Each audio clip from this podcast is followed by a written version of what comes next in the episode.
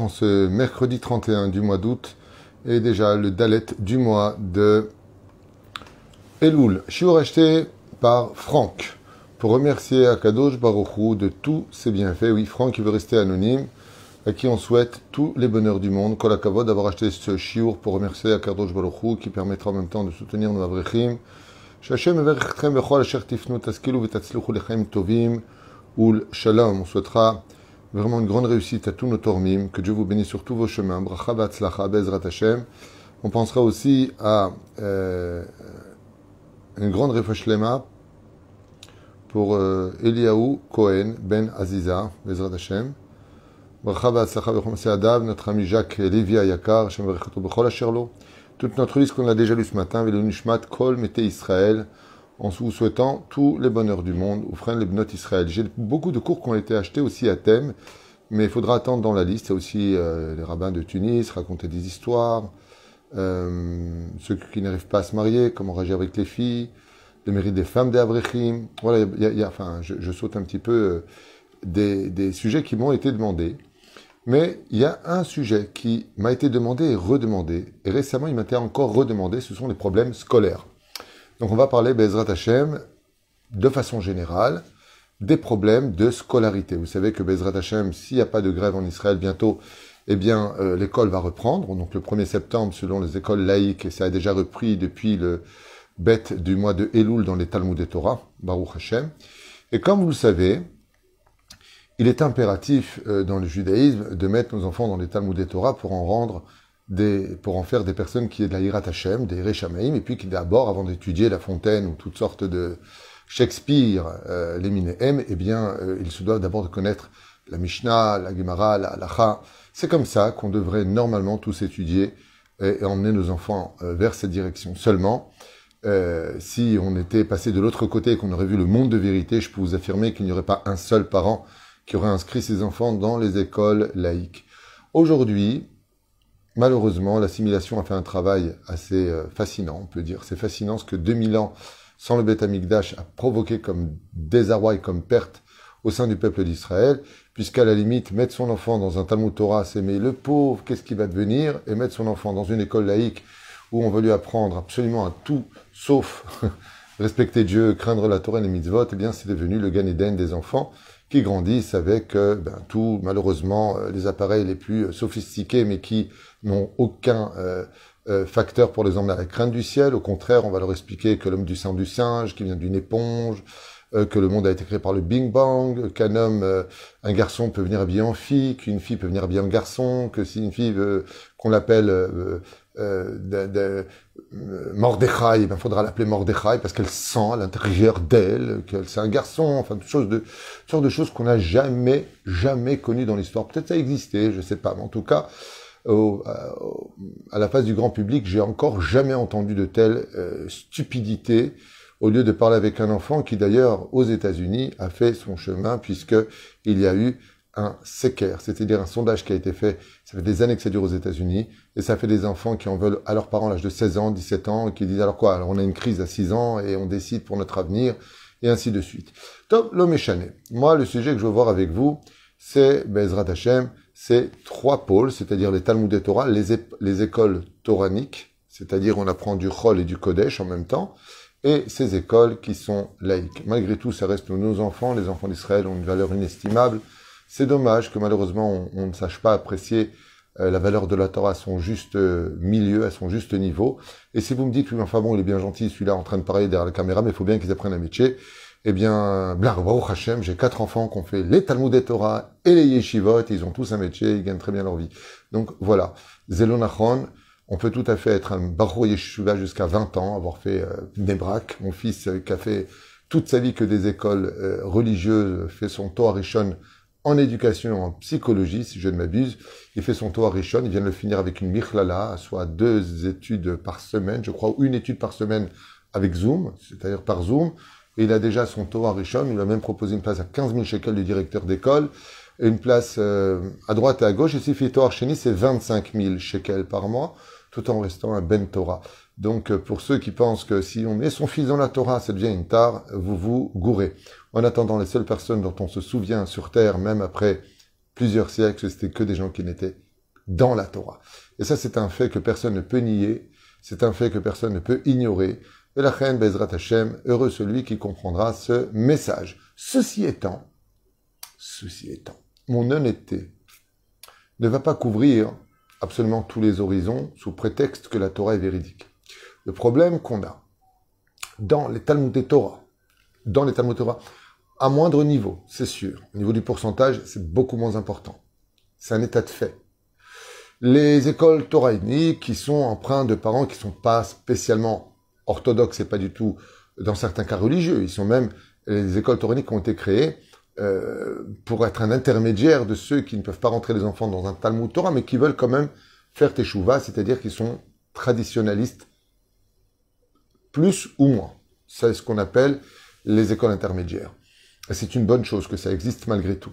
Et puis, il y a les écoles euh, laïques. Aujourd'hui, c'est du Mamlarti Dati. Il est très rare, comme à l'époque, le Mamlarti Dati était vraiment conseillé, même par les rabbinim, quand on envoyait un enfant il y a 30 ans, 25 ans dans une école Mamlarti Dati, il y avait des morim qui enseignaient euh, le Tanakh, et même étaient religieux, et même étaient Shomer Shabbat. Aujourd'hui, euh, ceux qui l'enseignent ne le sont pas forcément. En tout cas, c'est pas une généralité. Il y a des écoles Mamlarti Dati, il y a vraiment des religieux qui enseignent la Torah, et il y a des écoles Mamlarti Dati où euh, on leur apprend à être parvé, c'est-à-dire on leur apprendra le judaïsme comme des cérémonies religieuses, et donc aucune crainte du ciel n'est, euh, comment dire, expliquée ou enseignée à nos enfants. Ce qui fait que pour eux, Shabbat, bon, ok, je fume une cigarette, faut pas me saouler non plus. Si je vois un film pendant Shabbat, attends, c'est mon copain qui m'appelle. Résultat des courses, on on n'inculque pas malheureusement euh, la Torah. Et la Torah, comme vous le savez, elle est tmima, elle est intègre. La Torah ne se négocie pas. La Torah, elle a, elle, elle t'a pas attendu. La Torah n'a pas besoin que tu lises bravo. La Torah est bravo. La Torah est émet. Torah émet Nathan Lanou. Et la Torah est notre assurance vie. Quand on part de ce monde, on ne prend que Torah, mitzvot et bonne action. Donc, après, c'est notre libre choix, notre libre arbitre qui interviendra pour celui qui veut entendre. Et celui qui veut pas entendre, eh bien, qu'ils ne l'entendent pas. On verra à la fin de la vie qui avait eu raison. On verra à la fin qui avait eu raison. Malheureusement, des petites classes jusqu'aux plus grandes classes, voire jusqu'au niveau universitaire, les problèmes existent un peu partout. Les ségrégations, euh, le choix des amis, euh, qui n'est pas forcément une mauvaise chose. On ne peut pas fréquenter n'importe qui sous prétexte qu'on est un peuple uni, on doit tous s'aimer. D'accord, je t'aime, mais mieux vaut qu'on garde nos distances parce que là où tu veux m'emmener est contraire à mes convictions et à ma Torah, à mon judaïsme. Donc je ne te juge pas, ne me juge pas, je te respecte. Tu me respectes, je ne te haïs pas. Ne me haïs pas, je t'aime, mais comme on dit, loin des yeux, proche du cœur. Il y a des personnes avec qui on ne peut pas euh, forcément être amis. Mais ça ne veut pas dire qu'on n'a pas le droit d'être diplomate, ça ne veut pas dire qu'on a le droit de le dénigrer ou de l'isoler. Alors malheureusement aujourd'hui, et je tiens à dire à voix haute, j'espère que ce cours sera vraiment, vraiment partagé à grande échelle, euh, ça existe partout. Bien sûr en France autant qu'en Israël, peut-être plus en France qu'en Israël. Hein. faut être avec la France, les écoles sont superbes. Oui, il y a du bien et du mauvais partout. C'est sûr. Parce qu'on a beaucoup, craché sur les écoles israéliennes, alors que non. Je, peux vous affirmer que non. Parce que tous les problèmes que je vais citer ici, d'ailleurs, m'ont été demandés de parents qui ont été, qui ont leurs enfants en France et pas en Israël. Et si j'insiste un peu sur cette Nekuda-là, c'est parce que euh, on jette trop facilement la pierre en Israël. Dès qu'il y a un problème, ah, c'est Israël. Comme si qu'en France, il n'y avait pas d'assimilation, tout le monde étudie la Torah, tout le monde est bon, tout le monde est super, tout le monde est cadré. Fort est avec ces délires il y a des problèmes en France, tout comme il y a de bonnes choses en France. Il y a des problèmes en Israël, tout comme il y a de bonnes choses en Israël. Et bah, alors c'est vrai que comme c'est le pays de Casimir ici, que c'est le pays de Dieu, là où s'écoule le lait et le miel, dès qu'il y a un petit problème ici, alors on montre Israël du doigt, comme le font d'ailleurs tous nos ennemis sur le domaine médiatique. Apparemment, qui se ressemblent s'assemblent. Tov. Alors voilà, les problèmes scolaires, qu'ils soient dans les Talmud et Torah, les écoles toraniques ou les écoles laïques, qui sont beaucoup plus problématiques selon un journaliste d'ailleurs de Yidiot Acharonot et de Ma'ariv à l'époque, il y a à l'époque c'est à peu près une dizaine d'années, il disait qu'en Israël, donc là je m'adresse d'Afka ce que je connais en Israël, entre autres à Tel Aviv, les écoles laïques avaient un système de sécurité qui dépassait celui des États-Unis. Pourquoi? Parce qu'il y a beaucoup de problèmes, il y a de la drogue, il y a de la sexualité. Ça m'a été euh, d'ailleurs apporté par le Rav Benson Moutsafi qui avait envoyé des inspecteurs à l'époque pour enseigner la Torah ou des notions de Torah dans ces écoles-là, qui me racontaient des choses qui étaient difficiles. De l'autre côté, eh bien, il se passe, euh, c'est des, des, bons niveaux, c'est un, un, peu le système américain en Israël, comme vous le savez, dans le, baccalauréat, c'est un baccalauréat euh, euh, euh, euh identique à celui des États-Unis, donc il est difficile à limite de rater son baccalauréat en Israël. Hein, c'est c'est euh, c'est mi-frein américain, c'est plutôt simple, c'est avec les points, premier point, deuxième, troisième, quatrième, cinquième point. 5 points. Donc voilà, il y a, tout à dire. Par contre, les universités en Israël sont d'un excellent niveau, parmi les meilleurs au monde. Et on le voit de par euh, toutes les inventions qui sont sorties des universitaires et non pas des professeurs. Ce sont des jeunes comme le Wes. C'est pas un professeur qui l'a créé de l'université. Non, non, ce sont des jeunes qui ont créé énormément d'applications, énormément de, de start-up qui se revendent très cher grâce justement aux études qui sont mises en application dans leurs établissements.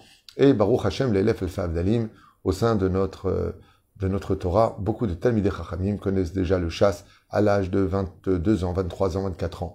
Ils seraient dignes d'être de très grands rabbinim dans beaucoup de pays, malgré leur jeune âge. Donc voilà, il y a du bon et du mauvais partout. Alors nous, ce que l'on va développer ensemble, ce sont les problèmes de scolarité qui sont assez nombreux et peuvent avoir des conséquences diverses, mais des fois aussi catastrophiques. Je m'occupe moi-même en ce moment d'une jeune élève de 16 ans qui a subi euh, le premier cas que j'ai cité ici d'ailleurs grâce à ce, à ce témoignage que j'ai eu et d'autres témoignages que j'ai eu, c'est cette nouvelle tendance dans les écoles de former des groupes et d'isoler une personne sur lequel eh bien tout le groupe, toute la classe vont faire un harem, c'est-à-dire euh, mettre en quarantaine euh, cette personne qui donc n'aura aucune amie dans sa classe et sera totalement isolé. Personne ne lui parle, personne ne l'aide, personne ne s'adresse à lui. Et bien entendu, non invité au fait que ce soit les bat mitzvot ou les bar mitzvah, tu es mis de côté. Quand on est un jeune enfant et que ça dure pendant une année complète, on se sent totalement isolé. Cela crée jusqu'à des pathologies. Malheureusement, la personne dont je m'occupe est empreinte maintenant d'une pathologie, d'un manque de confiance totale en elle. Et tous ces élèves, enfin ceux qui sont malheureusement à la tête de ce genre de programme risque de le payer très cher parce que les dégâts occasionnés et je dirais surtout les préjudices moraux sont presque sans retour dans certains cas, ce qui va provoquer, comme je vous l'ai dit, d'abord un manque de confiance en soi, faire du n'importe quoi, euh, jusqu'à aller euh, à se vendre pour avoir un ami, carrément, c'est-à-dire être prêt à tout donner euh, pour avoir au moins une personne, et ce sont des choses qui sont extrêmement graves. Alors j'ai posé la question aux parents, leur demandant qu'est-ce qu'ils avaient fait, est-ce qu'ils avaient prévenu le professeur, est-ce qu'ils avaient été voir le directeur, et ils m'ont répondu que oui. Et ils ont répondu, on ne peut pas jouer les ganénettes, on ne peut pas forcer des élèves à aimer d'autres élèves. Ce qui est une catastrophe et qui aurait pu provoquer, euh, qui aurait dit, à mon avis en tout cas, euh, euh, provoquer deux choses. La première, c'est ou retirer immédiatement son enfant de l'établissement, ou de faire une réunion des parents d'élèves, et si vraiment les choses étaient de plus en plus graves, avec l'autorisation d'un beddin, N'oubliez pas ce que je dis, l'autorisation d'un Beddin. Prévenir un Beddin, demander l'avis d'un Dayan, euh, quitte à prévenir les médias de ce qui se passe dans cette école pour ne pas que ça arrive à d'autres élèves qui peuvent euh, par la suite même euh, tomber dans la drogue ou pire encore. Mais la reine, c'est marrant que j'ai beau raccrocher, les gens ne comprennent pas. Elle m'a la c'est tout le temps comme ça. Les deuxièmes situations qu'on peut rencontrer, ce sont les moqueries, les différences de rangs sociaux, celui qui est plus riche que l'autre, donc qui, toutes ces choses-là sont très remarquées. Il y a beaucoup de moqueries. On m'a raconté des histoires assez difficiles aussi en France.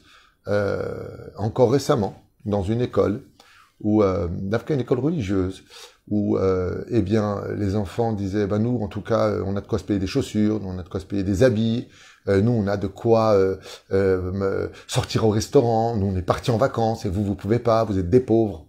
Des choses qui ont perturbé énormément les enfants puisque euh, la mère est venue me raconter que son fils lui a dit mais maman c'est vrai qu'on est on est si pauvre que ça c'est vrai qu'on n'a vraiment pas d'argent et ce sont des choses qui sont extrêmement graves parce que ça perturbe. Ça peut jusqu'à les perturber jusqu'une année entière de raté à cause de ces choses ces incidents qui sont graves.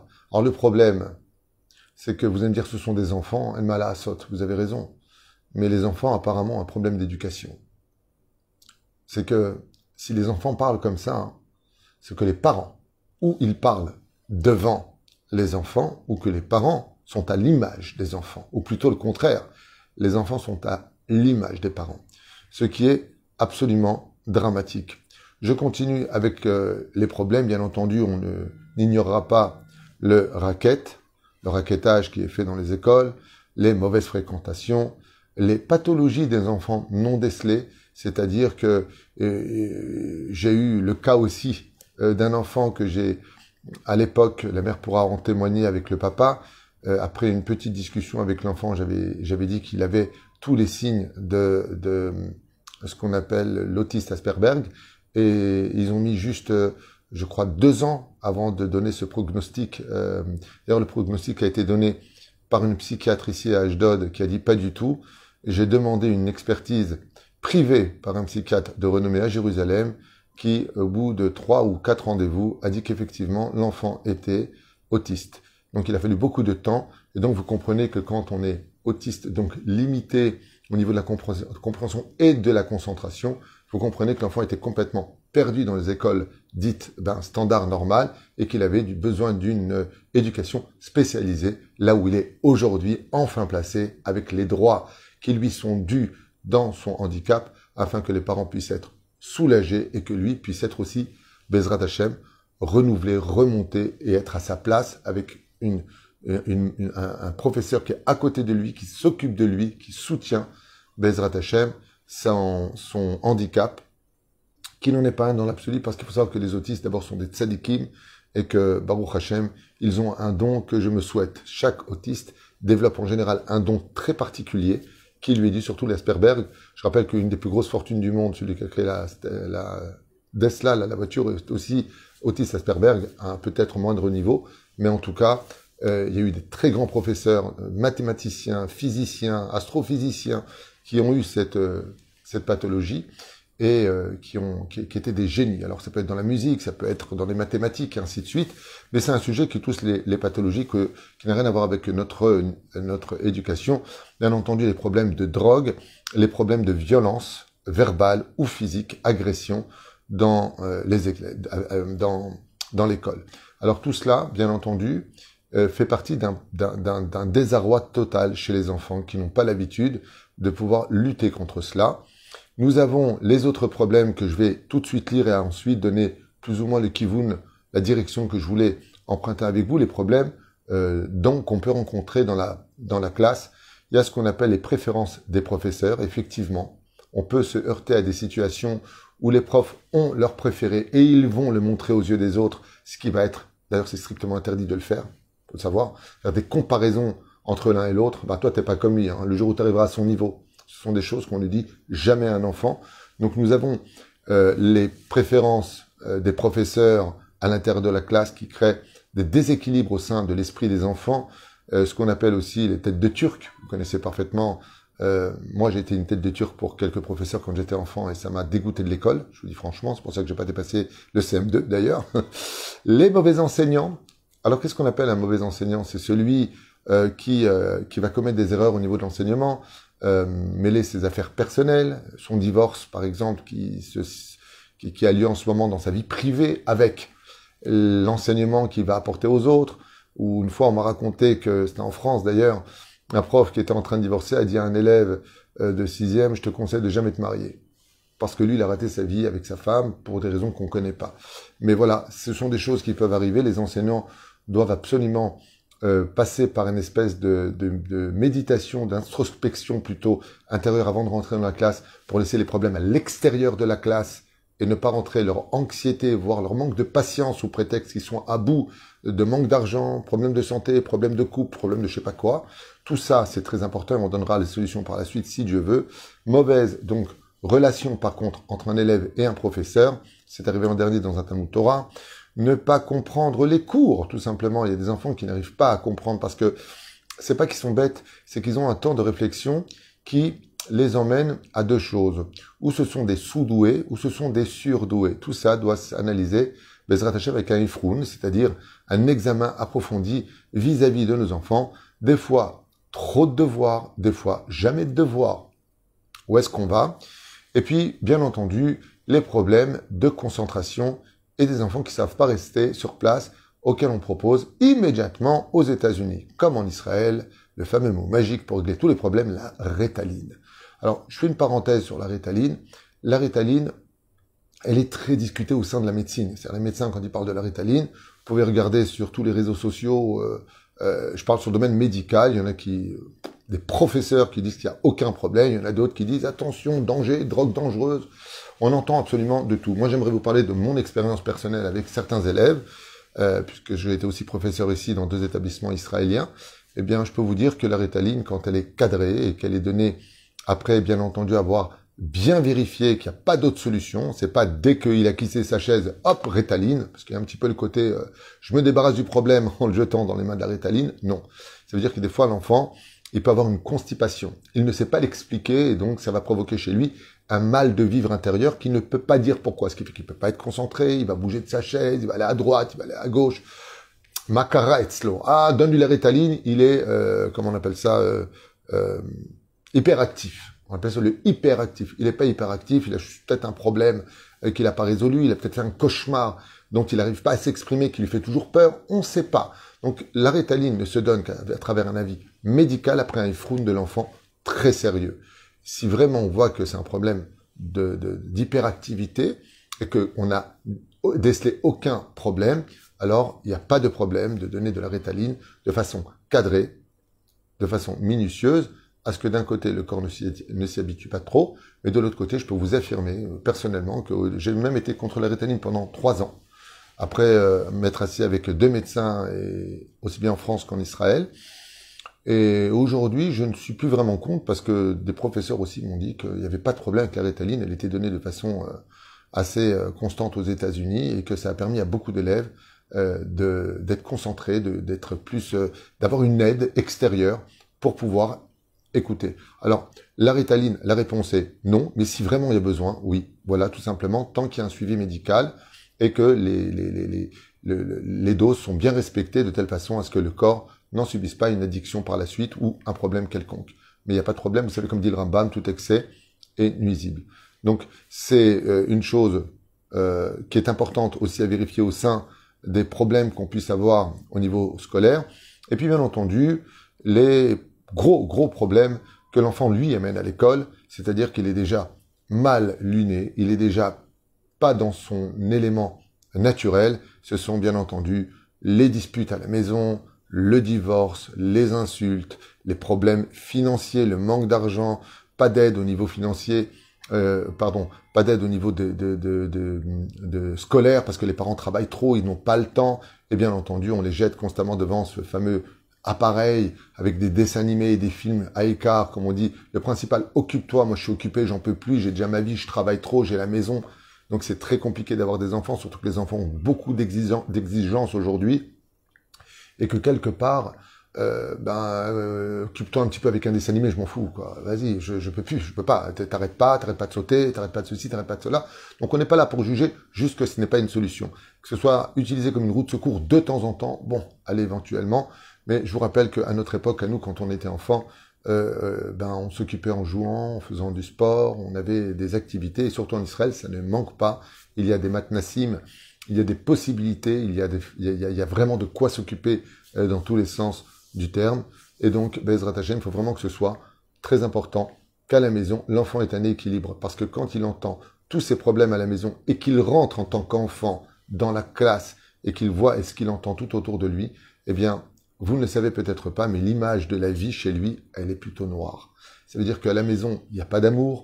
À la maison, ça crie, ça parle de se séparer. L'enfant ne parle pas, mais il comprend. Peut-être pas tout, peut-être pas au niveau de la gravité de la situation du papa et de la maman qu'ils ont, mais ils ont mal au ventre. Et donc, quand ils arrivent avec euh, leurs problèmes, eh bien, euh, ça m'est arrivé d'ailleurs une fois dans une yeshiva euh, d'essayer de récupérer un enfant qui avait qui avait donc été renvoyé parce qu'il n'étudiait pas du tout.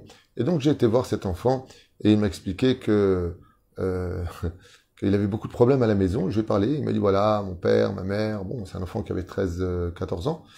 ça va pas, j'ai plus envie de rien, et patati patata. Et j'ai expliqué ça au Rocher Shiva. Il m'a dit, mais pourquoi il nous l'a jamais dit? Alors, euh, la, la guicha, si vous préférez, l'approche maintenant des rabbinim, quand ils venaient enseigner la Torah, a été différente, beaucoup plus d'amour, beaucoup plus de compréhension, beaucoup plus de retenue. Et comme j'aurais dit, laissez-le de temps en temps rejoindre un peu la maison, il a besoin de, sortir un petit peu plus.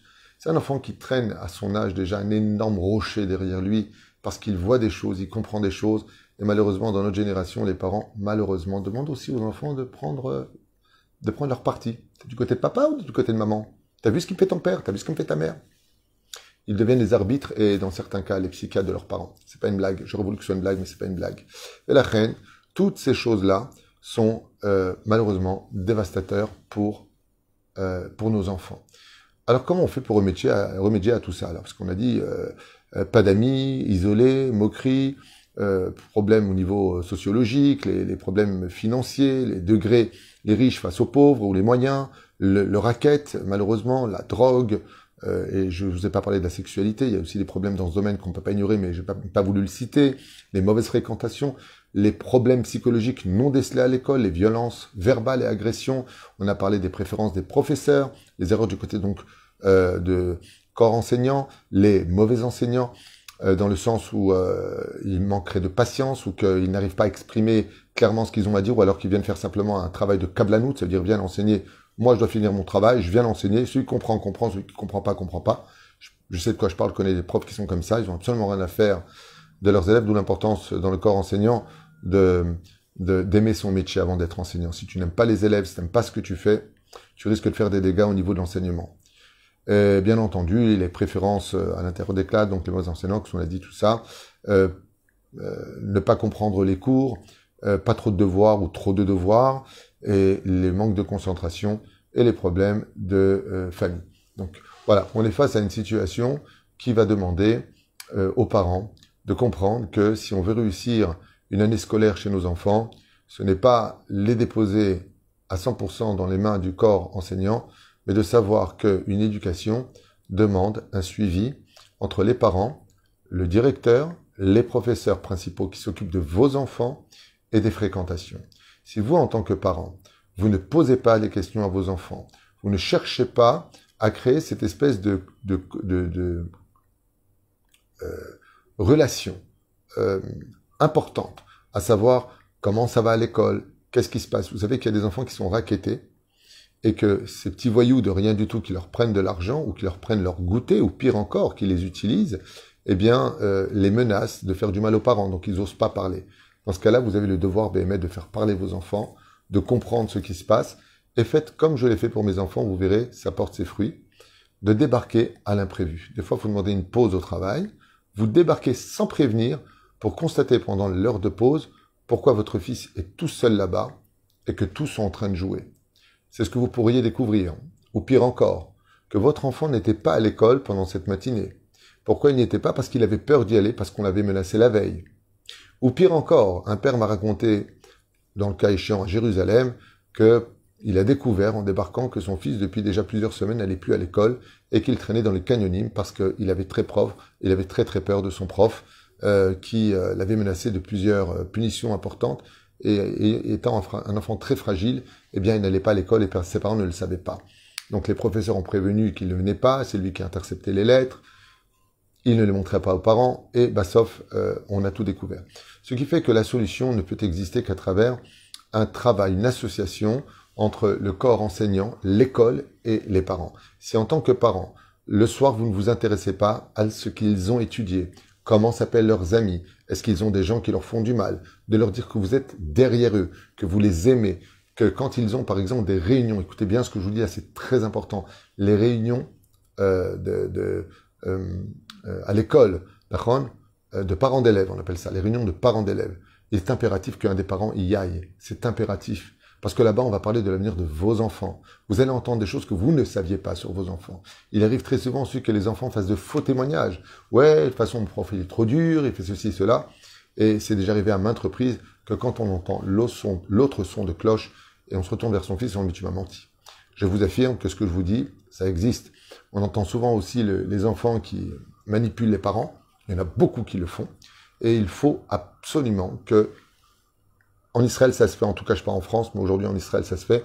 On prend un téléphone, pas à des heures impossibles, et on appelle demandant, voilà, je voudrais savoir qu'est-ce qui se passe avec mon fils, je le sens pas très bien, il n'avait pas envie de venir à l'école. Est-ce que vous pourriez peut-être m'aider à comprendre pour qu'il ait un meilleur avenir, s'il vous plaît. C'est un travail d'association entre le corps enseignant et les parents. Si vous ne le faites pas, eh bien tous ces points euh, qu'on vient de citer peuvent devenir un barrage beaucoup plus important, même si ça paraît banal au début, mais ça aura des conséquences pour l'avenir. La reine Bezrat Barach, soyons vigilants, qu'il y a un suivi, comme je le dis souvent, d'avoir un enfant, c'est pas l'histoire d'une nuit, mais d'une vie. Il faut être derrière. Quand on emmène nos enfants à l'école, faut arrêter le côté ouais mais moi je travaille, j'ai pas le temps, euh, ils me saoulent, ils ont qu'à s'en occuper. Non, vous vous trompez. Je tiens à vous le dire, chers parents, ce n'est pas aux professeurs de s'occuper de l'éducation de vos enfants. Eux, ils sont là pour leur enseigner. Le prof de Mishnah, il est là pour la Mishnah, il est là pour la moralité. Si c'est un Talmud Torah, il est là pour enseigner la vie et la crainte du ciel, le respect des parents. Il n'est pas là pour porter le poids des défauts de vos enfants. Si Calva Chomer, tout ce que lui enseigne à l'école, il voit le contraire à la maison. Il, enseigne la valeur du Shabbat et, vous êtes Mechalel Shabbat. L'enfant, il comprend plus rien dans sa vie. Il dit, alors je comprends pas, c'est de la théorie ou c'est de la pratique, la vie? Reine, les parents, vous avez une responsabilité avec laquelle vous devez travailler avec les professeurs et non pas vous débarrasser de l'éducation des enfants ou que si, ben, si mon fils ne comprend pas, eh ben, il se débrouille, eh ben, son prof, il a qu'à lui apprendre.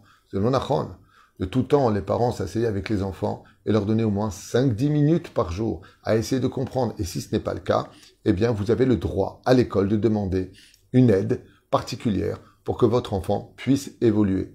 Même si ça vous coûte 200 shekels par semaine ou par mois d'avoir au moins une heure par semaine de rattrapage scolaire pour vos enfants, eh bien c'est ça être un père et une mère. De bien suivre les choses et si votre enfant est menacé par qui que ce soit, de demander de faire une convocation des parents de l'enfant devant le directeur pour que l'enfant soit rassuré. Car quand les parents entendent qu'on a les sons de cloche et que le directeur entend, les décisions seront beaucoup plus saines et beaucoup plus efficaces au sein de l'école, qu'elle soit orthodoxe, toranique ou laïque. Voilà. C'est un message que je voulais vous lancer parce qu'il n'y a pas d'autre solution. Hormis la prière, les télim, bien sûr, le côté spirituel qui accompagne notre vie de tous les jours. Mais s'il n'y a pas le suivi des parents, si on, ne, réagit pas en conséquence, si on ne fait pas intervenir le corps, euh, enseignant euh, face à, à, un problème, eh bien, on ne pourra jamais le régler. Parce que quelque part, ce qui va se passer, et c'est exactement ce qui se passe dans toutes les maisons, on n'entend que le son de cloche de l'enfant, qui a son objectivité selon son expérience et sa vision des choses, et peut-être qu'il a raison, mais peut-être qu'il a tort. Je me souviens qu'une fois, dans ma famille, euh, une jeune élève est venue en disant Ouais, il y en a marre, ma prof me punit tout le temps pour rien. Et sa mère a eu la bêtise de lui répondre Eh bien, tu n'as qu'à pas faire tes devoirs si elle exagère celle-là.